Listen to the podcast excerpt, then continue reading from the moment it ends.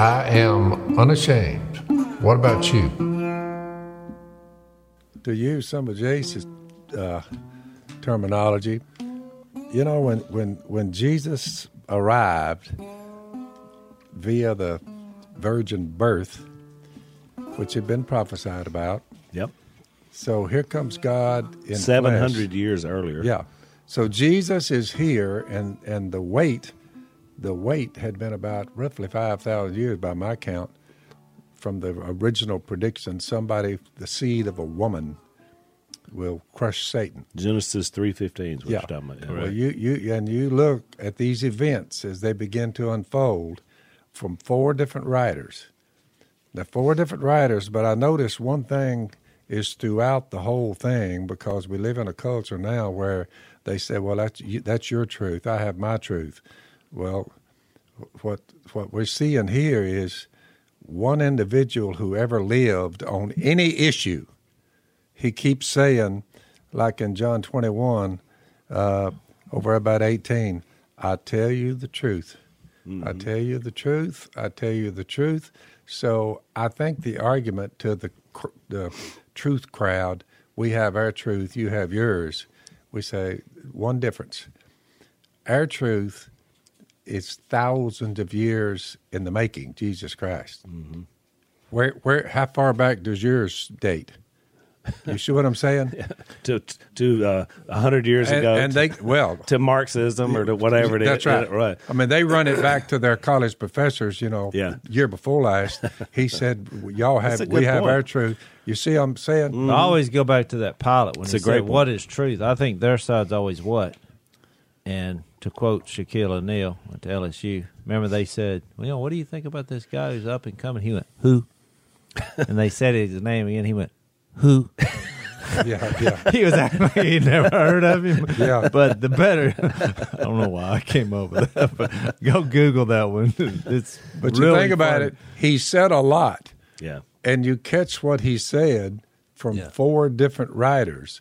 But at the end of all of it, you add it up and you say, But just- this is quite the individual as far as if you just want to put a resume. Right. I mean, creator, reconciler, redeemer, uh, well, that's, savior. Phil, that's what I mean. All these people in these college, these college professors. I'm like, who? Who are you? Yeah, yeah. Uh, I, I got a guy who was a prediction over hundreds of years. You know, you're talking about long term prognostications. Thousands Eh, of years. Well, yeah, thousands if you tie in the Genesis three. I mean, yeah.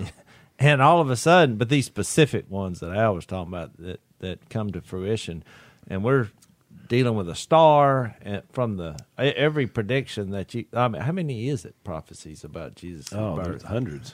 Yeah, it's a lot of. I I had a list of them. At Which some what's point. even interesting though, Des, even what people would think of other ancient religions are not really that ancient. I mean, Islam was six hundred years. Muhammad was six hundred years after Christ. I mean, it's it's a fairly old religion. some but- of their it still arguments- doesn't go all the way back. Some of their arguments, the atheist argument is, well, some guy just rolled in, read the Old Testament, and then he said, "I'm the one that we're talking about." So, but when it gets down to, you know, so how do you explain his virgin birth? Right. I mean.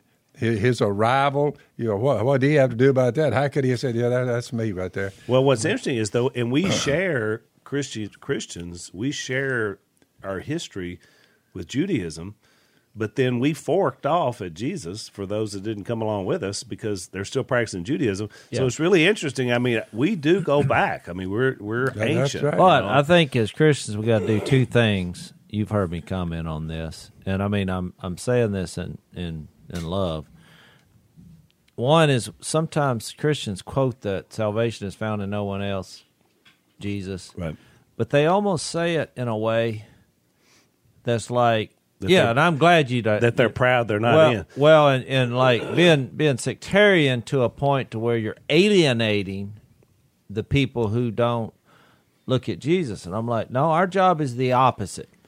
Yes, salvation is found in Jesus, and it's our job to make him presentable to other people. And the way Jesus did that, he went and ran around with the riffraff. That's right. He wasn't going around saying, you know, you're lost without me. I which mean, was his no- greatest criticism from the sectarian crowd. Because remember, they didn't want these people in. They're just like, you know, I mean, every time they dealt with him was like, oh, these people, who wants them around? And Jesus was like, I want everybody in, you know? It's done through love and grace, and in Jesus, look, is the place where presentation does matter. That's right. It matters how you present him. Because you can go to, I told this story earlier, but when I was in Austin, you know, there was a street, I was going to say preacher, but he was just a street hater. Just everybody that walked by, he was just hollering ferociously hell, fire, and brimstone using four letter words, but in the name of Jesus. I thought, how many people you think he's going to convert? I'll tell you. Zero. Maybe one other crazy dude. What I'm zeroing in on is in today's culture, in lieu of all of what's said about this Jesus and all the things they say about him and the ones who follow him, the message of the cross, 1 Corinthians 1.18, is foolishness to those who are perishing. It's true. They- They're like, what? Yeah. He did what? He he got here how? Virgin birth? They like you actually believe that junk? But to us who are being saved, it's the power of God. It's written, I'll destroy the wisdom of the wise. Uh, the intelligence of the intelligent, I'll frustrate. Where is the wise man? Where is the scholar? Because we have a world full of them. So where are they? Uh, where is the philosopher of this age? Who's going to go up against this Jesus? Uh, has not God made foolish the wisdom of the world? He goes on down and said, Brothers, think of what you were when you called. Here's what makes them mad.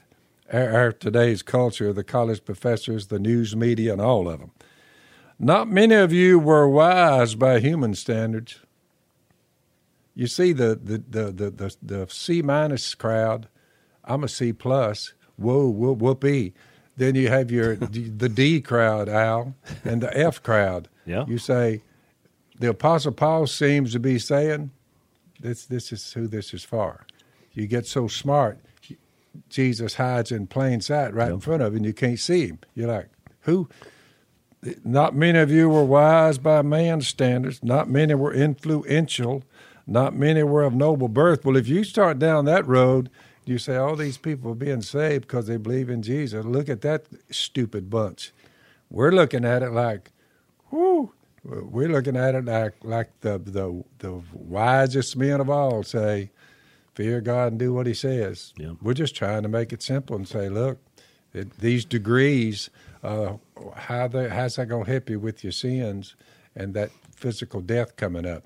You're going to die, Well, and, and, all your brains with you. even super smart people still have the same problems everybody else has. Sure. Same sin problems, same Sure. family problem. So really, it, that makes it common because Christianity and Jesus was born out of a need for something. I mean, need Yep. for redemption, need for all those different things. So it's interesting as you were you were talking about the sort of the chaos of the street preaching. It took me back to we did went to Trump's inauguration in sixteen you and Willie had a little better, you know, they're more known than me, so they were had a little more secure situation. You know, they had a bus that took them out.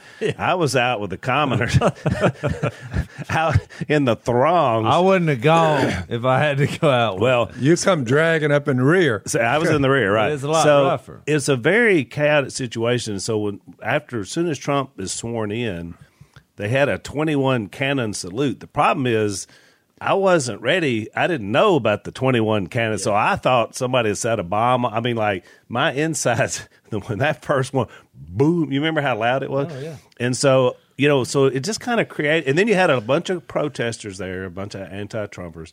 You had a lot of well, confrontations. Most of them were just. I would don't even think they were anti-Trump. A lot of them were anti-America. everything right so there's a lot of skirmishes going on there's people yelling at each other so when we're going out of there i'm in the mode of i got to get out of here because it's a huge throng of people so it took me back to what Jase said I, so this situation is chaotic the roads are blocked you can't just go any way you want to go you have to go with the masses and they've got these guys with these microphones and they're kind of these big tall signs the end is coming the end of the world and they're just yelling into these microphones they have and all it was doing I, I mean me as a believer i looked at them i thought you were just adding to this Oh, super chaotic terrible situation i was like shut You know up what, Al? I looked at them as there's no difference in what you're doing. That's what I thought. And what you're doing. because all it did was make me want to get i mean i'm just now i'm almost at a gallop because i'm thinking this i have wound up i have s- sunk into hell Well, what- hate is what it manifests like. itself in different ways, and you got to remember whenever this this makes people uncomfortable when you talk about it. But I'm not sure the exact verse. It's in First or Second Corinthians, but it says the evil one himself masquerades as an angel of light, and so do his servants. Yep. It's not like we think, where we think he's the evil one's running around with a pitchfork and all. You know, some of the people that we think, well, that's just evil. But he also works in churches where people come across as good, and they may even have the facts right. But boy, it's just they're hateful. And we look. I think every one of us has been to, and this is rare, but we've been to churches that are filled with hate. right You know, and we preached on love.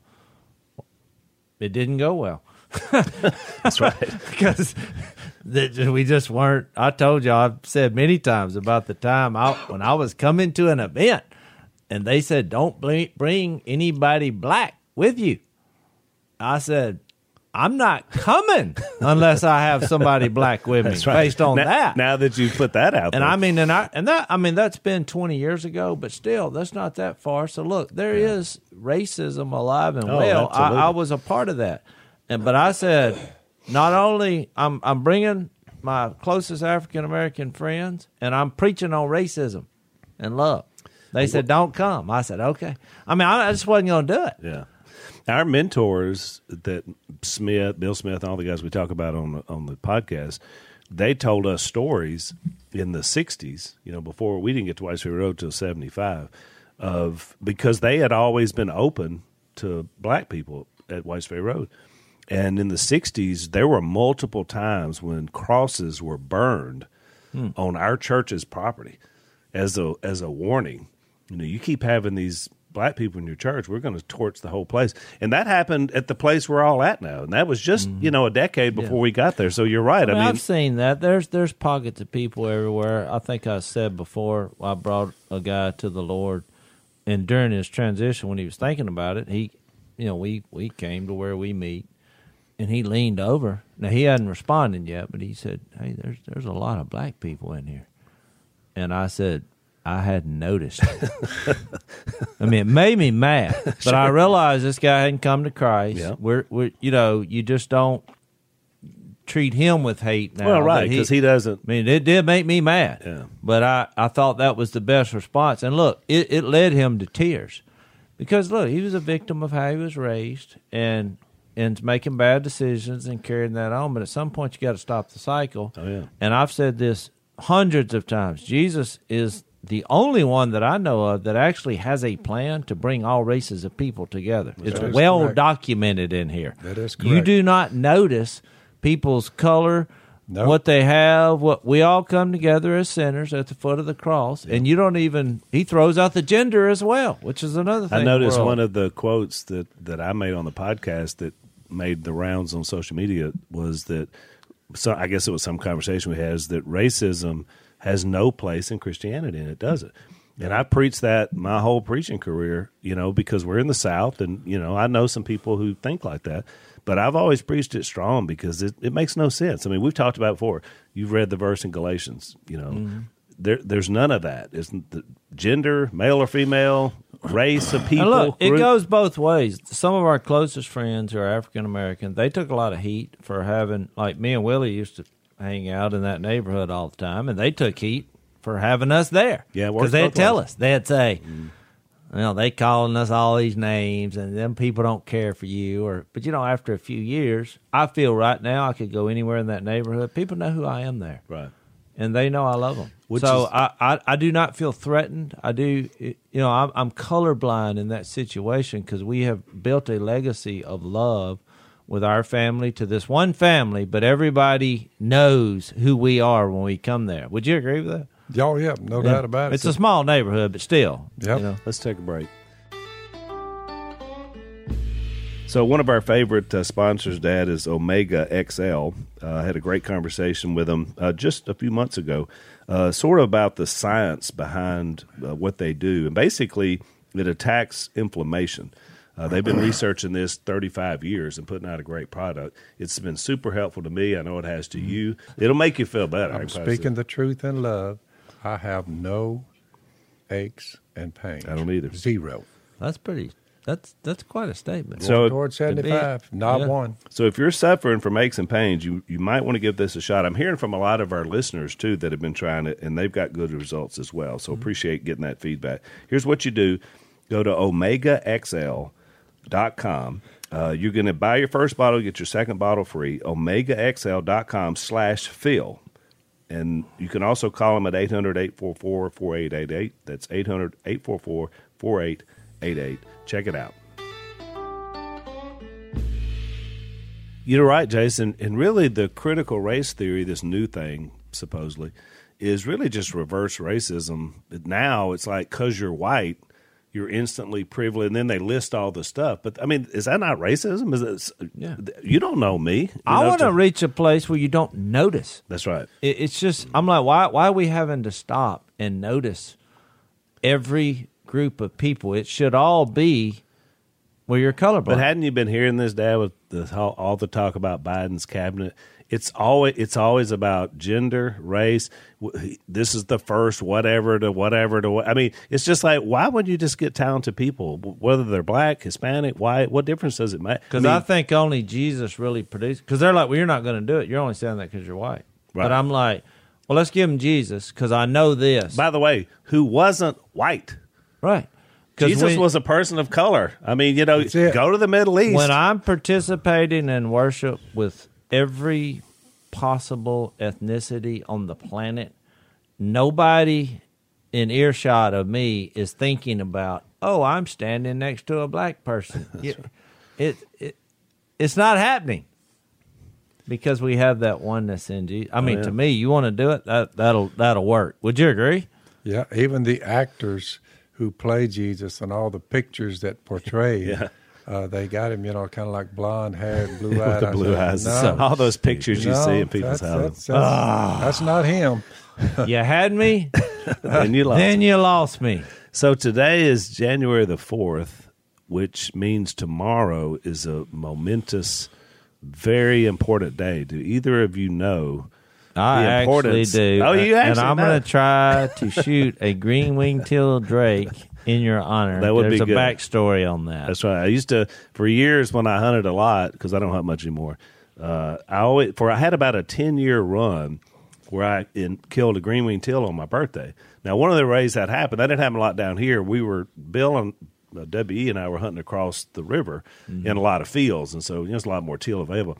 It was like 10 years in a row I killed a green winged and teal. we treasure the green winged teal more because they're others. so good to eat. I They're- didn't we know have that number story. one to Yeah. eat. And so that was kind of the yearly tradition. And then I started hunting exclusively down here. And then I went about a 10 year drought where we never we never kill one. So I don't know. Maybe you could find one for me, Jason. you- you well, I haven't It's my birthday, look, by the I way. haven't It's the momentous occasion. I haven't seen a green winged teal. Well, I saw one in the last two weeks. So wow, it's going to be. And a green winged teal drake is still one of the, to me, one of the prettiest ducks. He there. when he's in full plumage, he's a beauty. You know, ducks are the, you know, the male in the species is typically the one that, you know, which most birds are like that. They're the they're the most plumed, the the Wow, brightest there's color a reason because they're that. competing, right? Well, and the hen, she's built for hiding when Yep. she's nesting. right. So now, she's just think what, as Phil says, what category of seaweed determine this? seawater. And look, the drake. I do this little bit in my speeches. I get up there because most people that hear me do the duck call thing, they don't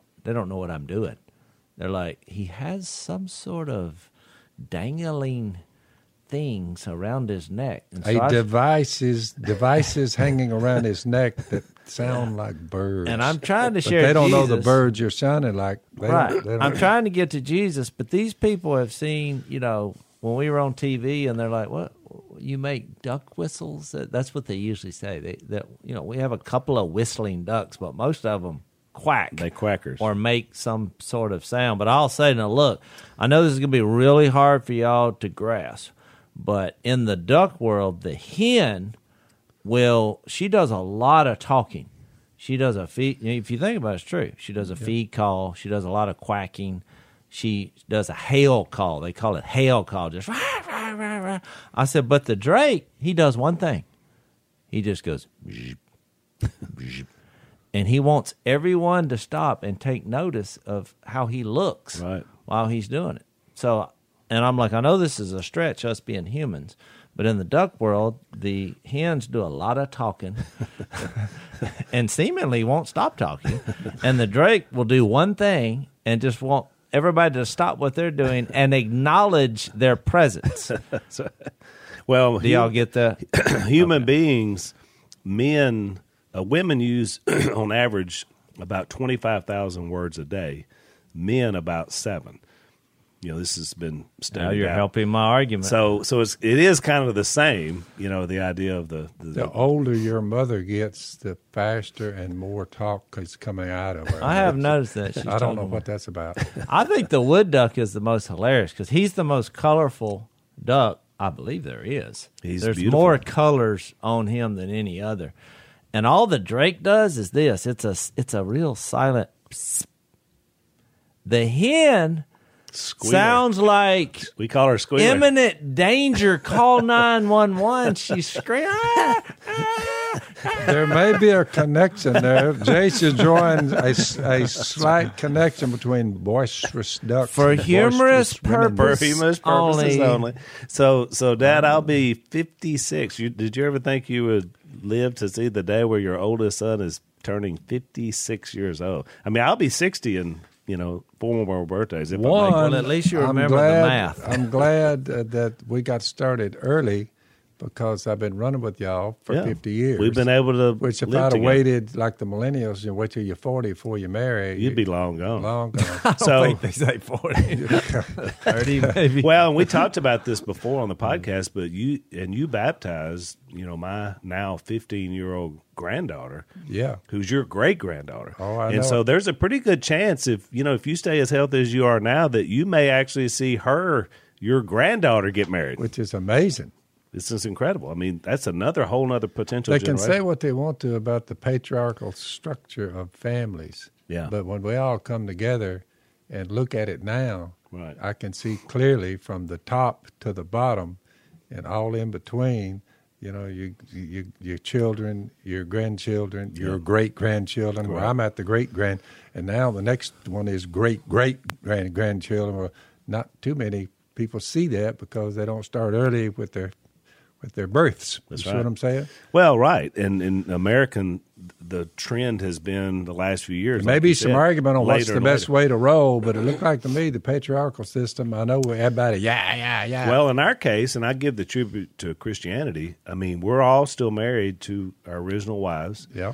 and now my kids are married. Your kids are married. Uh, one of your one. kids. And I noticed if there's any uh, children, little little uh, mischief makers Mm-hmm. in there, it's with us. It's a complete, total from top to bottom, a family response is. to it. It is. That's it's exactly- not like you know, well, you know, Well, it's not if, it's when. I mean, when the bigger Yeah. the family, the more issues, I mean, look, especially in the teenage years. the teenage years are trouble for everybody. I mean, Oh, y'all remember your teenage years. That's I mean, exactly it- right. It just, but I think that's how you should respond.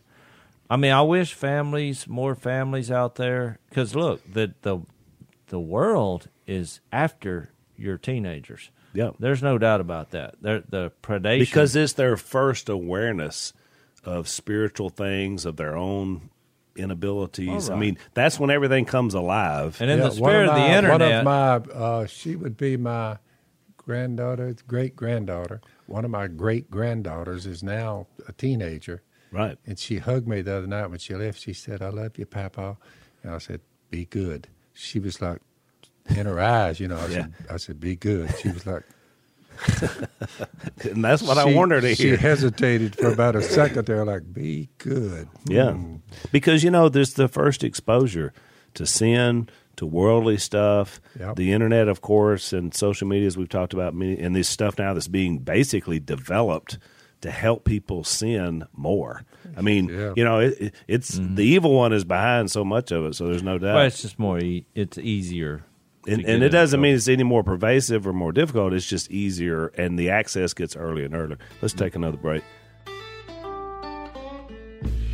So I got a crash course into home title theft, uh, and I got to tell you, I pray it never happens to any of us because it it, could, it ruins people. Um, and here's how it happens: the legal titles to our homes are kept online where they can be hacked. So a, t- a cyber thief he finds your home title, he forges your signature on a quit claim deed, stating that you sold your home to him. Then he takes out loans against your home until all your equity's gone. So that's how they work it out to be able to steal someone's home. You won't know about it till all of a sudden the creditors start coming to you saying, you know, where's our money?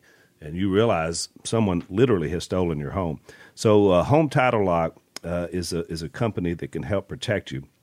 You go to hometitlelock.com, register your address to make sure you're already not a victim or are one. Use the code RADIO for 30 free days of protection. That's code RADIO at hometitlelock.com. I guess that's a perfect segue into back into John 21 because last time, Jase, you talked about the need for community. And really, that's what you see in a family unit. If you're doing it the right Plus, way. just uh, the, looking at these uh, disciples, it, it's kind of a structured family structure. And it's certainly patriarchal structure because there's Jesus, the one who Well, brought it all together. We didn't say this last time, but I thought about this setting. Jesus is about to have this conversation with Peter, but you remember when they're all sitting there around the fire, Jesus already had some fish and some bread. He had already started the meal. It was a family setting. yeah, and, And then he that's said- what brings people together. It That's why I brought up the isolation. Plus all the women that was following him. It doesn't mention them here, but but but they were there. Oh no! Oh, yeah, yeah. Well, in Acts one, you're going to see that a little clearer. That's I mean, what I thought. This was the first kind of scene Mm-hmm. of what the New Testament church was going to look like. I love the. Acts one. It says when they were all up in the upper room along with the women and they prayed, yeah. you know, and I mean, because our, our our churches get so legalistic. They're like, oh, we we're going to do this in decent and in order, and the men are doing this, and the women. You had a group of people that put their faith in Jesus. The Holy Spirit was fixed to fall out. Acts one fourteen, and guess what? You got 120 people here, which is sad based on what Jesus had just done. that the number was that small. That shows you how many people just scattered to the four winds. Well, and a lot of people say, "Oh, well, you can't read anything into that." It said all the believers were were there. There was 120 of them. Yeah, when Jesus died, when he came to, over in uh, Luke, uh, which is where we're headed next, when all the people had gathered to witness the sight, saw what took place, and that was that was when Jesus died. They beat their breasts and went away, but all those who knew him, including the women who had followed him from Galilee, stood at a distance watching these things. yeah. Well, let me read this, Phil. you- 'cause- you know what I'm saying? 'cause that goes Um, in with what I'm saying. It says in those days in Acts 1.15, Peter stood up among the believers. And then in parentheses it says, a group numbering about 120. Well, right before that in, in verse 14, it said all the uh, apostles were there and it lists them. And it says they had all joined together constantly in prayer along with the women and Mary, the mother of Jesus, and with his brothers. That's right. So you got the crew here. Yep. And my point about this isolation is when somebody gets mad or things happen or somebody makes a mistake. We was talking about our teenagers. What we tend to do is say, you know, I'm I'm quitting and moving to, you know, Antarctica and I'm doing my own thing. And that's just not what how we're supposed to respond. You got to roll up your sleeves, swallow your pride, and work it out for the, especially for the common cause of Jesus. Right. I mean that train has to move on because I believe in the same way as what those apostles did and those 120. I don't think anything's changed from what we're doing. That's we right. go out, we share Jesus. There's ups and downs within our family, but no matter what happens, we're going to work it out. You know, I, I was giving a, a young youth some some guidance. His girlfriend broke up with him. He asked me what I thought. I mean, he was, I, I bet he's probably 20. I don't know. And he's like, well, you know, I was asking him about it. That's how it come up. And he's, he, he's, I said, well, now what happened? He said, "Well, she just he'd been going with her a couple years, and he said she just said she needed some some time and some space." I said, "To do what?" He said, "I don't know. That's what she told me." I said, "There's no it's always scenario." a bad sign Yeah. when, when your woman says, "I need some space," because she means And I said, you need to disappear. "Well, What she I- means is, I don't need you in my space. I said, so let me get this right. For for your relationship, she wants to isolate from you and and do what? And he said, Well, she said she needed to work on her. And then she would let me know when that's worked out. I said, You have to move on. it's over. but he's like, Wait, what do you mean? No, she's she's time, space, working. I said, No, that there's no scenario where this is good. I said, because when you get married, guess what? Let's say she does come back, you get married. What happens when she says, "Oh, it's time for me to have space again and time work out"? You can't take timeouts in marriage. You need to tell her, whatever we do, whatever you're going through, we're going to get through it together. You you can't isolate and say, "Oh, I'll get back to you." I said, "Now she might have just been being nice, saying bye." Adios, amigo. But there's no scenario based on what I read from a spiritual view where this is a positive. yeah, and to your point This point, is all negative. to your point about marriage, when two become one, you don't become two again. It's No. not the way it works. Well, and you build a foundation. I had one yesterday. They asked me that question. It's a family group, and they had they uh, uh, obeyed the letter when it when the Bible says, "Be fruitful and multiply," because they had twelve children, and they were in a line, and the oldest one's about nineteen. He had woman problems, and they said, "Do you have any words for?" Whatever his name was, he's, he's having, he's having, he's having, okay, Phil forgets everybody. yeah, he's having If you're listening. problems. Well, there was a lot of them, twelve of them. I can't remember know. which one he was, but they basically said, "Could you help here?" And I'm just, I, I told him, I said, "Look, uh, just listen to today's lesson. Keep your relationship with God intact.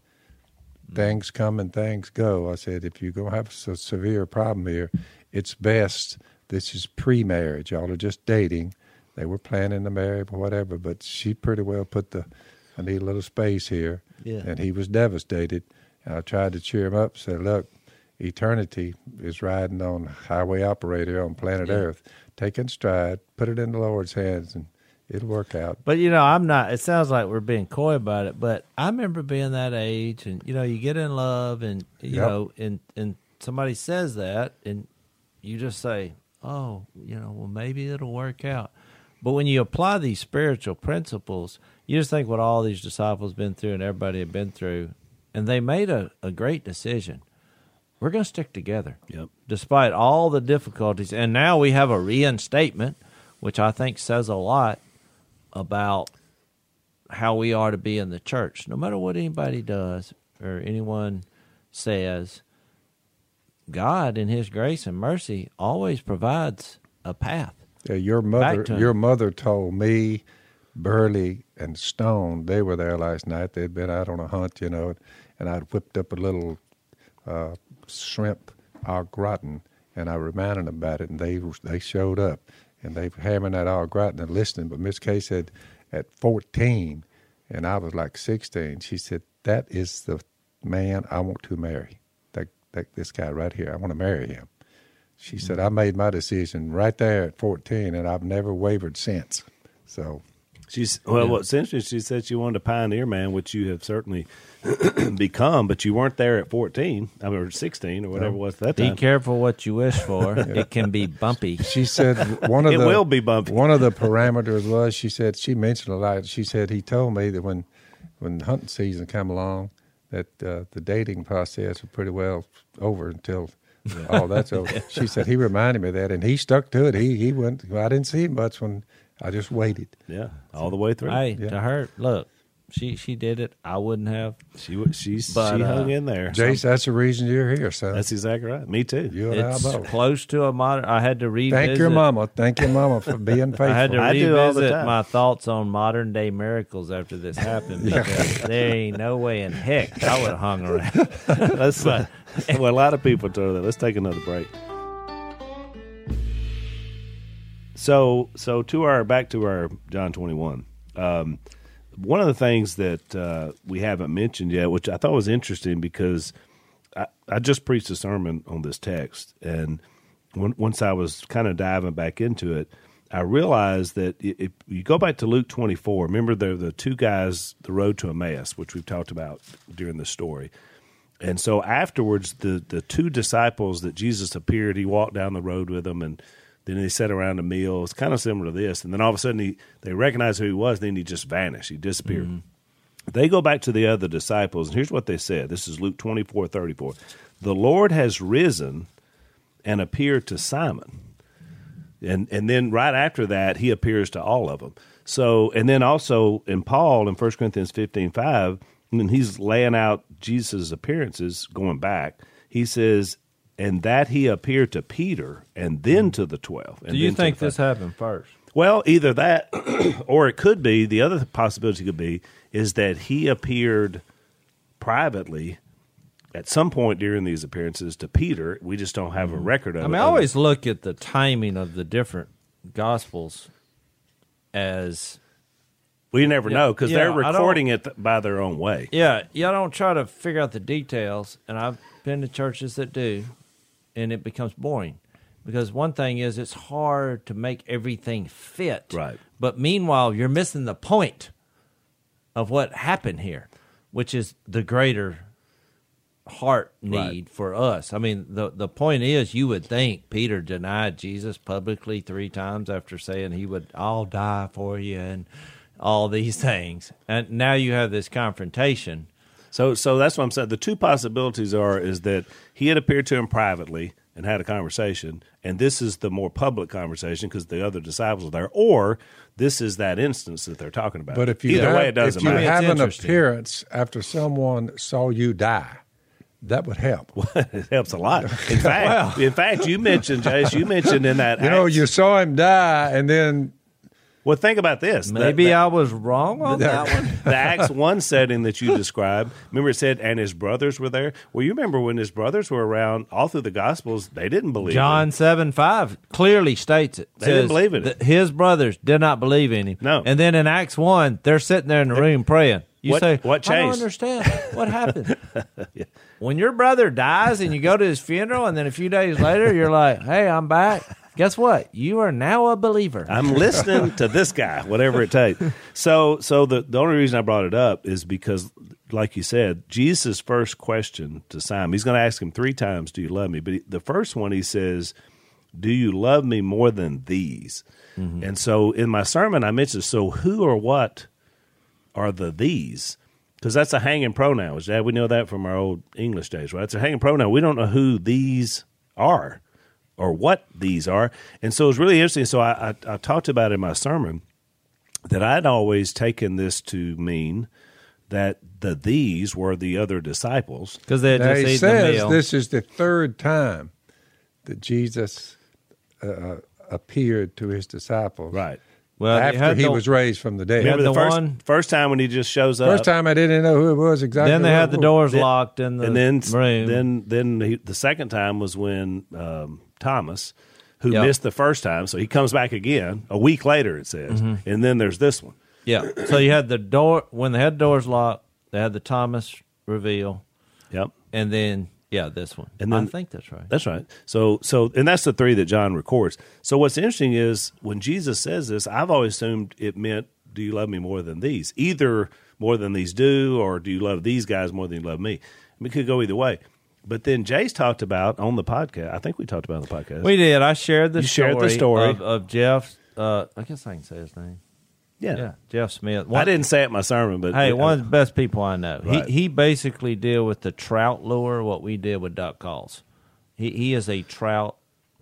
I, I, I would say Commander. He- yeah, he is a trout commander, and I have fished with him a couple of times, and and I you know I've fished a time or two in my life, and he beat me ten to one, catching wise. Right. He's just like a human trout. I think the name of his lure is trout magnet. Right. He's just a trout magnet. They just they come at him because he's figured out every way to catch a trout there is. So He I knew told what he him- was doing. So I told I the- think he's saying these guys love me, but they didn't do what you did.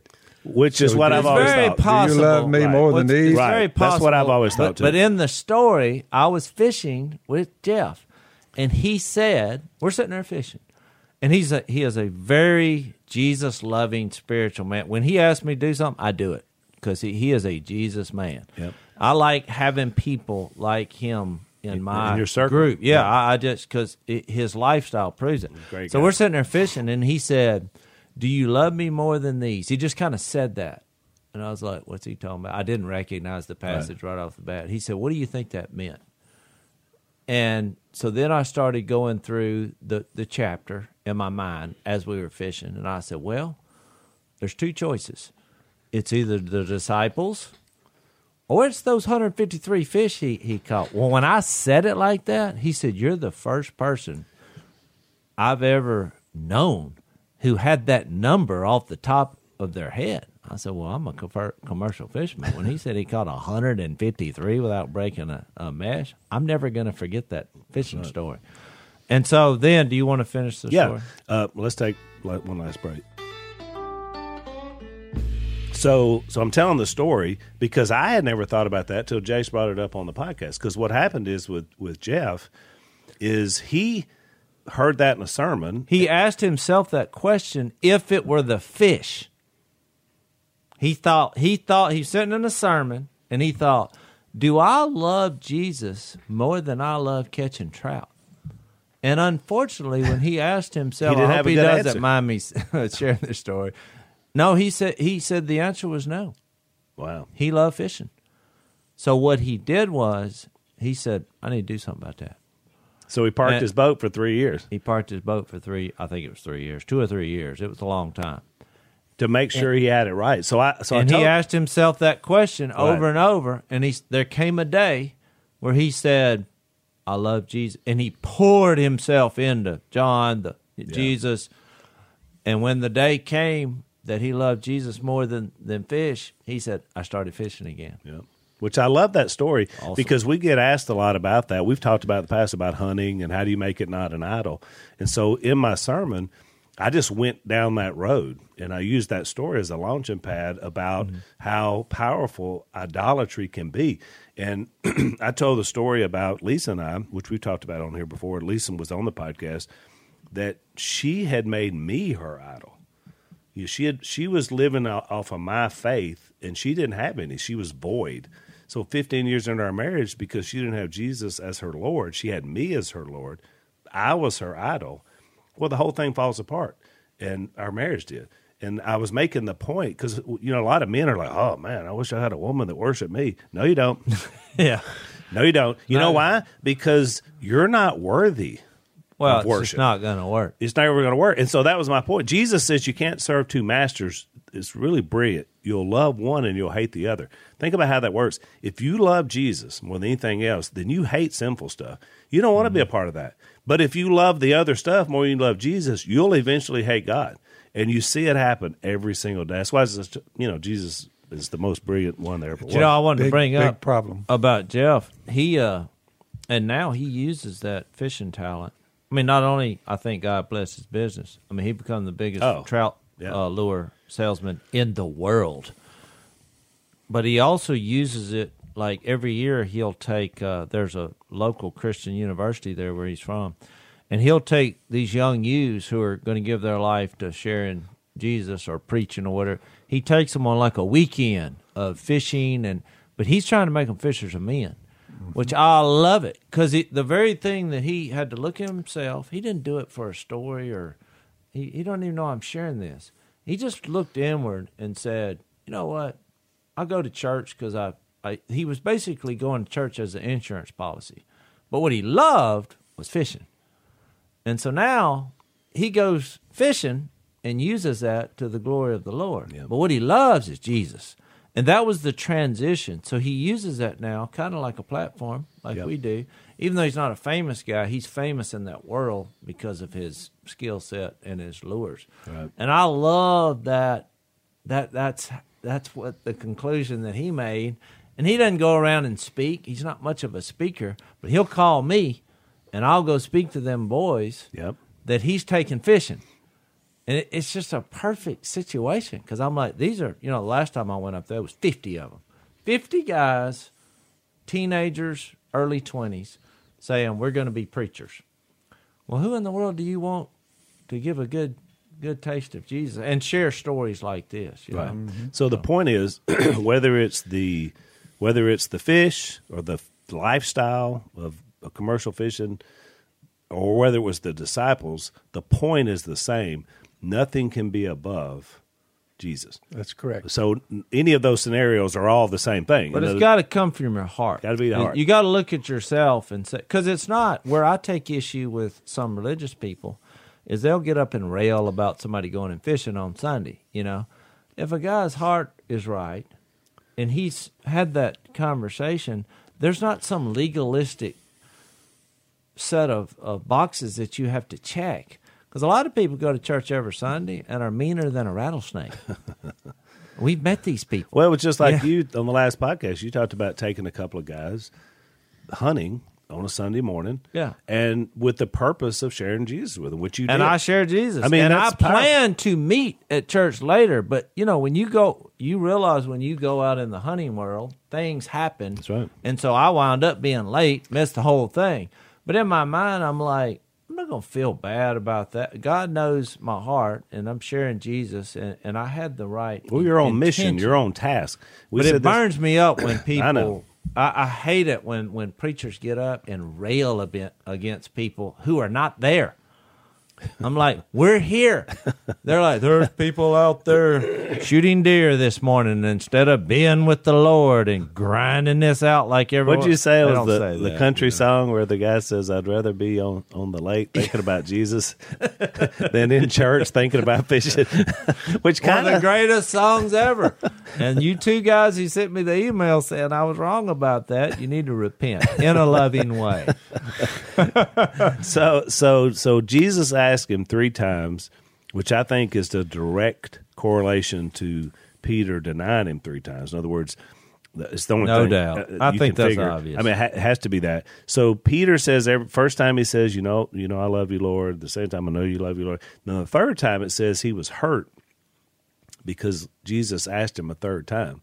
Which is kind of funny because you'd think Jesus, Peter would understand what Jesus was I doing. I denied you once, I denied you twice. Oh, oh yeah, Oh yeah, I that- remember. There was a third, but it didn't. It said he was hurt, and he's here's what his answer was different the third time. He said, "You know all things, and you know that I love you." And that's just a little Well- phrase, but I thought, Yeah. you know, he's really making a statement because he's saying, "You know everything. You know that I love you." Because he did, he knew his heart. He did. But I think you should give him a quick tutorial. He used a different Greek word there. They had four words for love. Correct. And, and so there's there's two different words that are present, and so the words are phileo, which means brotherly love. We Philadelphia, the city of brotherly love. The, another Greek word is the word uh, agape, which you see primarily in the New Testament, which is basically a sacrificial Christian love. So if we were if we were using the Greek words, it'd be like this: Jesus said, "Do you phileo me?" And Peter said, "Yes, I phileo you." In other words, yes, I love you. That's my, a brotherly you're, you're my brother. Then, then Jesus said, "Do you agape me?" But it's interesting. Peter says, "Yes, I phileo you." Now, these are this is how John recorded. Third question: Do you agape me?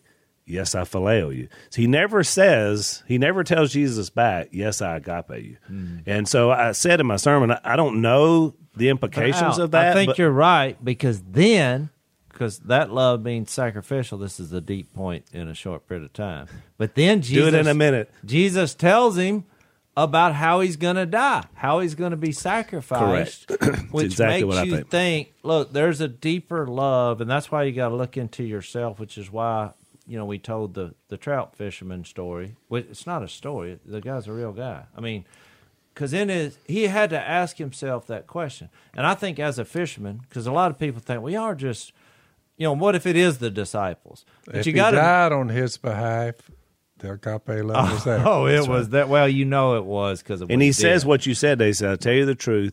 When you were young, you dressed yourself, but there's going to be a day where you stretch your arms out and someone else is going to dress you." Mean it. And then John said he meant to say that's how he was going to die. Oh, right. So, so that was the ultimate. Peter sac- later, later on in his letters that he wrote You know, he said that was that was my. I, I knew that was kind of death was coming. Yeah. He said that, and that's my departure. That's right. But I liked the way he looked at it. He didn't say that was my death. That was the end of me. He said it's when I depart. That's right. He said. Yeah, but it's a good question. He said, In as all- the Lord is reminding me of what kind of death I'm gonna die. in all relationships, you know, you're like you're dating a girl, you're like, okay, do I do I love her? Yeah, yeah. Would I give my life for her? Now, now keep in mind, Peter had said that earlier, which is what makes all this, I think, to your point, mean something. Because remember, he said, "Oh, I'll give my life for you," and Jesus said, "Yeah, you're fixed to deny." Then me he hit the times." road, and then he did give his life. So for then it. he's like, "Do you agape me?" What happened to the you? And I think Jesus took that comment. That's why you shouldn't make stupid comments that that are embellishments when it comes to making a vow to the Lord. Don't leave the no vow, no no no vows. Yeah, don't say. Don't do that. I'll No. give my life for you when Jesus knows that you're fixed to deny me three times. But I wanted to say this. I think the reason we can relate to this as fishermen, I think he was so caught up in the excitement of seeing the 153 fish being caught. Because you think about all our memories, Phil, because we love the outdoors and hunting and fishing.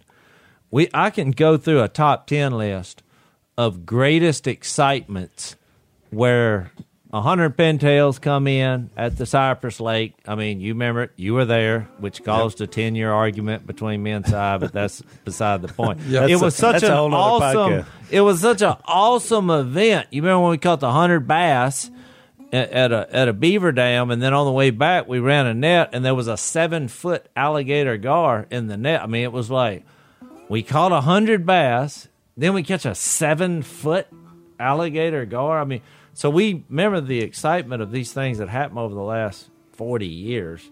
Well, here this happened, I think, to get their attention. which is ultimate. So uh, for our in the woods uh, uh, watchers, uh, I got one more bonus point I want to make. So for unashamed, we'll see you next time.